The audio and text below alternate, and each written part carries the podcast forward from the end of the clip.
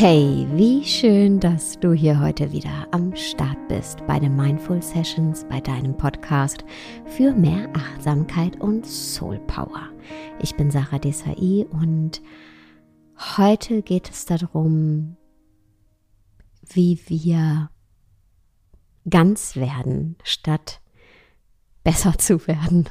Ja, denn ähm, ich glaube, wir alle kennen diesen Selbstoptimierungswahn, der irgendwie hinter jeder Ecke auf uns wartet oder uns ungefragt ins Gesicht geschrien wird.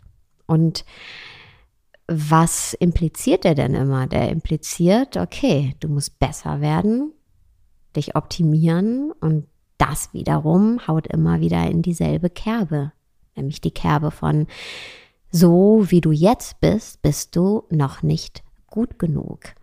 Und tja, das ist so wie das Hamsterrad, ja, aus dem wir dann nicht mehr rauskommen, was ähm, weder dienlich ist noch gesund. Und die Frage, die ich heute in dieser Folge gerne aufgreifen möchte, ist, wie können wir denn anders mit uns umgehen?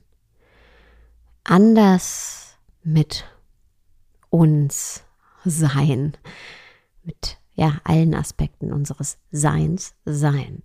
Und diese Frage hat mich zu dem Gedanken gebracht, dass ja, vielen von uns es sehr schwierig fällt oder schwer fällt, ähm, Liebe für uns zu empfinden.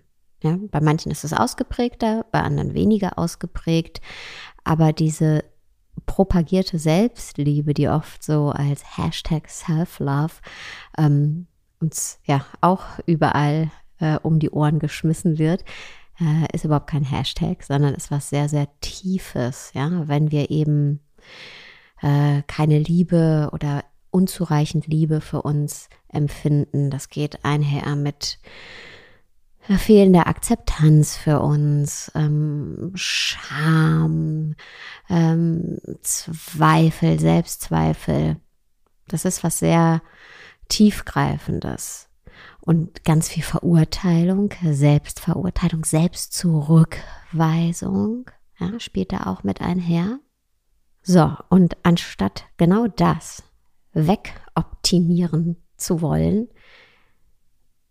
ist die interessantere Frage, was spielt denn da mit rein? Was, wo, wo hat das denn seine Wurzeln? Diese, diese äh, mangelnde Liebe für uns selbst. Ja, wo hat die ihre Wurzeln? Und nicht selten ist uns Folgendes passiert. Wir wurden von Menschen in unserem Leben nicht so geliebt, wie wir geliebt werden wollten.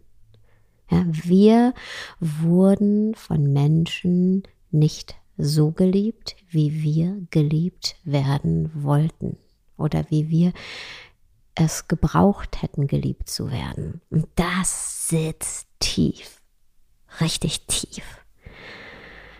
Puh. Ja, frag dich gern mal, wer hat dich nicht so geliebt, wie du geliebt werden wolltest? Oder wer hat dich nicht so geliebt, wie du es gebraucht hättest, geliebt zu werden. Und was hat das mit dir gemacht? Hat dich das einigeln lassen? Hast du zugemacht? Hast du angefangen, an dir zu zweifeln? Na, das sind alles sehr festgefrorene Emotionen fast wie so ein Schock. Und wahrscheinlich, wenn du da reflektierst oder wenn wir reflektieren, finden wir verschiedene Situationen mit verschiedenen Menschen, in denen wir eben nicht so geliebt wurden, wie wir es uns gewünscht hätten. Und nicht, und das ist jetzt die Krux auch, ja, nicht weil das alles schlechte Menschen waren und böse Menschen waren, sondern weil die meisten von ihnen es nicht anders konnten, aus welchen Gründen auch immer. Und wir alle, die jetzt hier diesen Podcast hören, sind auf unserer Reise der Selbstreflexion ja schon ein bisschen unterwegs, ja, ein paar Tage. Und vielleicht ist es bei dir so, dass das schon mit deinen Eltern begonnen hat. Ja, dieses Gefühl, und nicht nur das Gefühl, sondern dass du nicht so geliebt wurdest in gewissen Situationen, wie du es gebraucht hättest. Und weil du eben schon unterwegs bist auf deiner Reise, hast du wahrscheinlich schon dieses Verständnis für deine Eltern entwickelt. Ja, so, hey, sie haben ihr Bestes gegeben. Sie waren in ihrem eigenen Schmerz äh, gefangen, mit ihren eigenen Problemen beschäftigt, mit dem Leben beschäftigt, ja, äh, beschäftigt damit, alles aufrecht zu halten. Ja, und wahrscheinlich hast du damit auch recht. Und trotzdem, das verbieten wir uns eben oft, trotzdem dürfen wir trauern. Trotzdem dürfen wir trauern darum, dass wir nicht geliebt wurden, wurden, wie wir es gebraucht hätten. Und genau das verwehren wir uns oft. Gerade auf dieser Selbstoptimierungsreise, äh, ja, das verwehren wir uns oft, weil wir ja es besser wissen und darüber hinwegkommen müssten. Nein, müssen wir eben nicht. Und da liegt eben die Gefahr ähm, unter anderem mit der Selbstoptimierung. Ja, es gibt eine Erklärung. Die gibt es. Die gibt es. Ja. Die Umstände. Die anderen haben ihr Bestes gegeben, konnten aber nicht anders, konnten es nicht besser. Ja, es gibt eine Erklärung. Das heißt, es gibt keinen klaren Schuldigen. Und das macht es dann oft so schwer. Denn an wen wenden wir uns dann? Es gibt niemanden, an dem wir das Päckchen abgeben können. Das ist unseres. Das ist deins, das ist meins. Also was machen wir damit?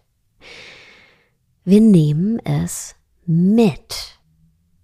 Ja, wenn wir uns eben nicht erlauben zu trauern, dann nehmen wir es überall mit. Wir nehmen es mit in unsere neuen Beziehungen, in neue Situationen, in denen wir versuchen, die Umstände immer so zu schaffen, dass es für unser Gegenüber einfach wird, uns zu lieben.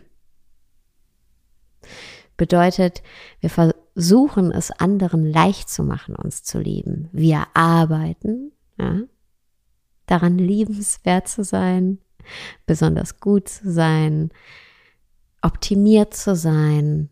Wir versuchen auch einen möglichst immer reibungslosen Ablauf zu gewährleisten, ja, in sozialen Konstrukten.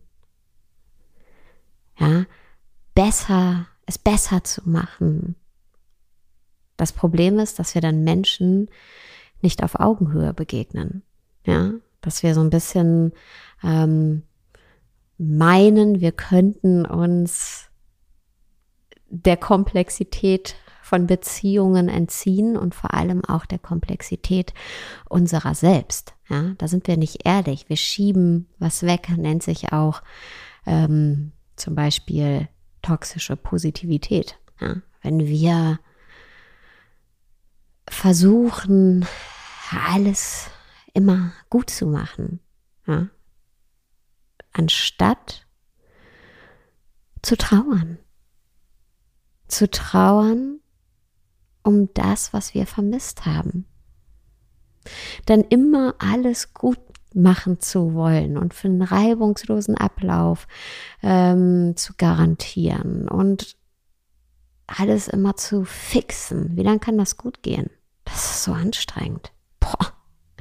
Ja, das so anstrengend und vor allem ist es nicht ehrlich, nicht echt und ja, wir verdrängen da ganz viel. Es ist nicht gesund. Wenn wir uns aber erlauben zu fühlen und fühlen vielleicht jetzt in dem Zusammenhang hier heute wirklich zu konkretisieren, nämlich wenn wir uns erlauben zu trauern, trauern darum, dass wir nicht so geliebt wurden, wie wir es gebraucht haben. Trauern um die Liebe,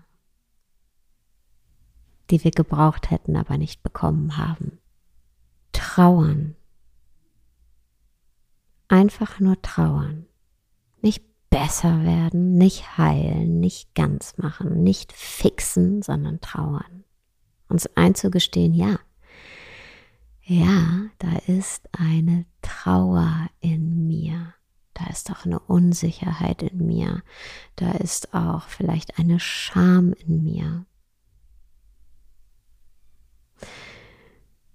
Und ich lade dich ein, dir einen Moment zu nehmen, um mit dir selbst zu trauern. Einfach nur zu trauern.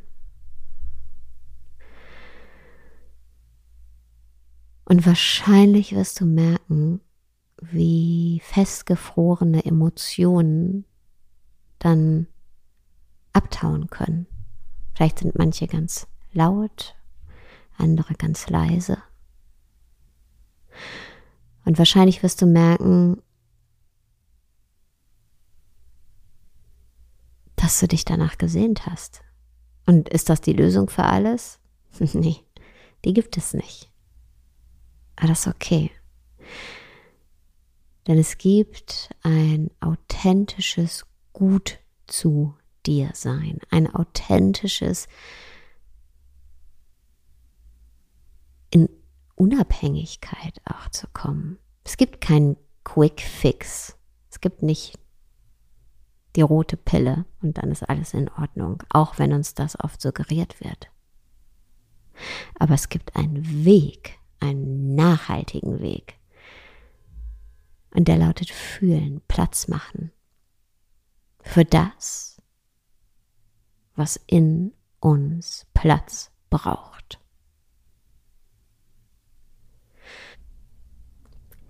Vielen Dank. Danke Danke, dass du hier heute wieder zugehört hast.